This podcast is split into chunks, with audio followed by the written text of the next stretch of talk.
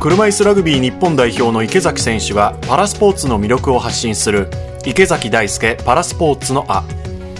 ゲストは先週に続き分身ロボットを開発しているオリー研究所の代表取締役社長吉藤オリーさんです。3回目となる今日はオリーさんがロボット工作などを始めたきっかけについてです。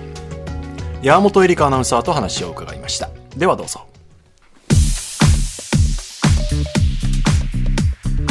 オリーさんがロボット開発であったり研究をするようになったきっかけは何だったんでしょうか？もともとロボットが好きだったわけでは全然なくて、はい、小さい頃はまあ工作が好きでしたね。折り紙が好きだったんですけど、うん、折り紙だけをずっと折り続けていたんですね。で、まあ、親としては折り紙では食っていけないということで心配だったみたいなんですが、たまたまうちの母親が、まあ、何を思ったか、折り紙が折れるんだったらロボットも作れるだろうと。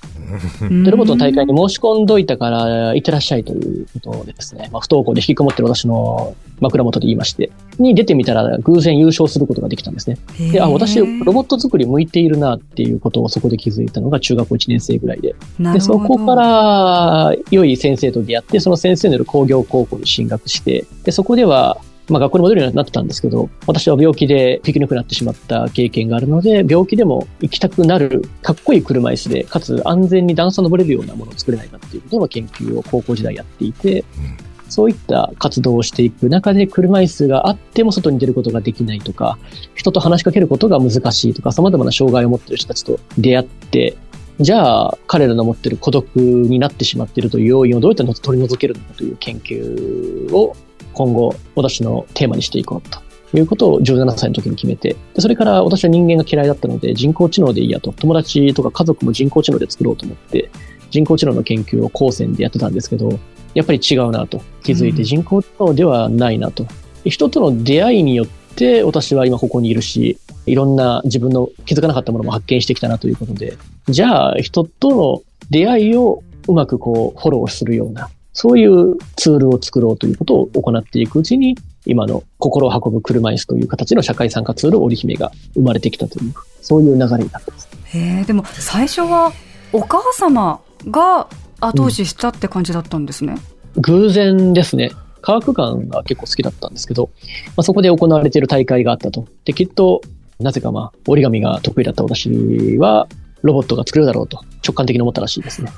直感ですよね。直感すぎますよね。すごいですね。折り紙からロボットって。ねえじゃあもうここでもずっとロボットの製作の勉強をしてたんですか、ここの時は。そうですね。まあ、その時はロボットというよりは車椅子を作っていましたので、うん、車椅子の登る機構、まあ、ロボティクスじゃロボティクスですね。そういうモビリティと言いましょうか。まあ、そういう開発をずっとやってました。もう車椅子というのは電動車椅子とかっていうことですか？そうです。電動車椅子で、例えば、あの詳しく言うと、奈良県出身なんですけど、坂が多い、まあ、ところですので、はい、傾かない車椅子を作ろうと。うん。椅子が傾くと腹筋でなんとかこう支えるんですけど、腹筋に力を入れることができない人であれば、傾くとやっぱり危ないと。そうですね、後ろに倒れてしまいますもんね。そうですよね。それを、じゃあ、ジャイロセンサーを、傾きを感知するセンサーを使って、横のタイヤが上下に動くことによって、乗ってる人は絶対に水平に保ち続けるという、そういう機構を作って、でもそれがあると歩道から車道に降りたり登ったりっていうことって、普通に二足歩行であれば、片足ずつ降りて登ってができるんですけど、車椅子でも車道を走りながらスッと歩道に登れたら便利ですよね。めっちゃそういう気候を、傾かない気候だからこそ、片輪ずつ段差を登れるだろうということで、そういう開発を当時やってました。え、それ、開発して、それ実際それは実現したんですか、うん、ある程度いい形での形はできたんですけれども、はい、やはり車椅子を作る、で製品化するっていうことは当時高校生だった私の資金的なものも含めて、なかなか難しく、実際にそれは論文という形であったりとか、学会での発表という意味ではすごくいろいろと表彰をもらったんですけど、世の中を何も変えることができなかったっていうのはすごく悔しかったんですよね。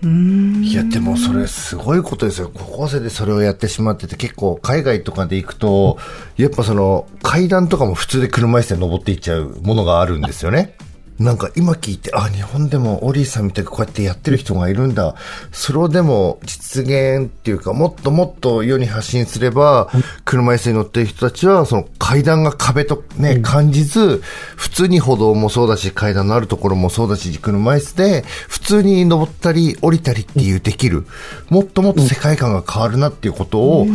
改善してくれてる人がここにいたわけじゃないですか。そうですね。心強いですよね、車椅子ユーザーとしてはね。いや、めちゃくちゃ。こういう開発者が日本にもいるんだっていうのを知るだけでも。はい。車椅子は全然発明が足りてないと思っているし、余地がまだまだ残されてると思うんですよね。というのも、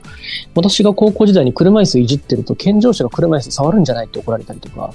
なんかこう、触ってはいけないアンタッチャブルなものっていうイメージがつきすぎているのか、あんまり多くの人がバイクいじる人たちも車椅子いじらないんですよね。確かに。だから、もっとみんな車椅子もバイクとか車と同じように遊びとか趣味のようにいじる人たちがいてもいいと私は思っているし、言ってしまえば一人乗りのオープンカーじゃないですか。うん、だからもう、うん。そうですね。いろいろみんなで乗り、ね、みんなでこう、かっこいい車椅子も含めて、羨ましい車椅子とかも作った方がいいんじゃないかと思っていて。これからね、車椅子もどんどん開発が進んでいくでしょうからね。うんまあ、進んでいったとしても、やっぱりそれプラスアルファのものがね、うん、ひっついてこないと、普通に自分の手で漕いで終わりっていう。うん、やっぱこの車椅子はもう見た目もかっこいいし、うん、どんな壁段差も乗り越えていける車椅子だからっていう、そういうなんか、行動の幅を、世界観を広げるっていうところの、車椅子っていうものだと、もっともっといいってことですよね。うん、そうですね。で、それをさ、オリーさんがずっとね、うん、もうやってきてる、やれる高校生の時に、そのね、研究開発をなさってたわけで、うん、そして今は、この分身ロボット、織姫を開発なさったということですけれども、はい、これを開発しようと思ったきっかけは何だったんでしょうか？車椅子にも通用するんですけど、バリアフリーというものがあったり、皆さんの、例えば、受け入れる気持ちが前向きになったりとか、様々な要因で世の中が変わったとしても、例えば車椅子を持っている人が外に行きたいっていう気持ちがなければ、それらって意味がないんですよね。つまり、自分の外に行きたいとか、誰かと会いたいとか、どこどこに行きたいっていう気持ちがまずあって、そのための手段なんですね。例えば車椅子で外に行くとか、新幹線ないし、様々なところで、えー、車椅子でも移動することができる。まあ、車椅子だけじゃない、展示ブロックとかもそうです。様々なインフラが整ったとしても、本人たちがもう例えば移動することは大変だからって諦めてしまっている。もう私は無理だと。お墓参りはバリアフリーでは全然ないからもう無理だっていうふうに諦めてしまっていて、そこに行く気持ちすら失われてしまうと意味がないものに選択肢になり得ないわけですね。だから今後、分身ロボット織姫もそうですし、車椅子もそうですし、様々なコミュニケーションっていうものが本人がもう諦めていた。私はもう人と会話することはできないだろうとか、そこを行うことはできないだろうっていう状態から、それを、あ、あの人もできるんだとか、私と同じような状態の人ができるんだったら私もやってみたいというふうに思える。が前向きになっていって、それを挑戦したいという意欲が湧くというところが実は重要であると私は思っているので、外出したくなるような車椅子は作れると思いますし、人と関わったり友達を作ったり、社会で働くということをしてみたくなるような分身ロボット、分身ロボットカフェ、そういったものを作っていくことが今後は重要ではないかというふうに言ってます。なるほど。いや僕ね、今ずっと話聞いてて、はい、オリーさんに会いたくなっちゃいました。いや、私も会いたいです。本当いろいろ調べて、この織姫と共にちょっと、僕、車椅子ラグビーやってるんですよ。ええ、まあそういう普及だったりとか、うん、まあ感染だったりとか、うん、なんかそういうものがあるので、そういうのを活用しながらどうやってね、なんか発信できるかっていうのも、うん、思いついたんですけど、車椅子観戦シートがあるところに、織姫観戦シート作りたいですね。いや、僕すぐ作りますよ。ねいいですね。織姫作ります。旗振ったりするとすごいいい感じにちゃんと触れるので、参加してる感じも邪魔せますし。え、じゃあそれを会場に来れない人が見てくれてるってことなんですよね？うん、例えば一緒に来てる兄弟とか家族は、織姫で参加してる織姫観戦シートの横に座って一緒に感想を言い合ったりして応援できる。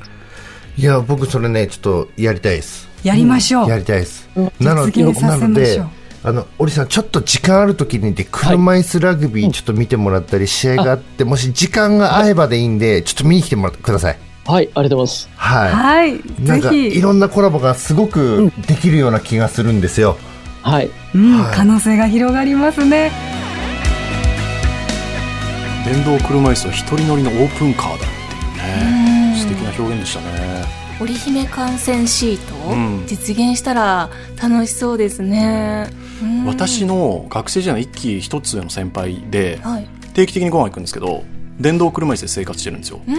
ずっと健常者だったんだけど30歳の時に怪我して電動車椅子になって、はい、でやっぱりね今、うん、都内に走ってるワゴン型のタクシーってあるじゃないですか、はいはい、あれほぼ100%電動車椅子乗ることできるんです乗れるんですね、うん、椅子畳めてスロープ設置して、でも運転手さんがそのことを知らないんですよね結構、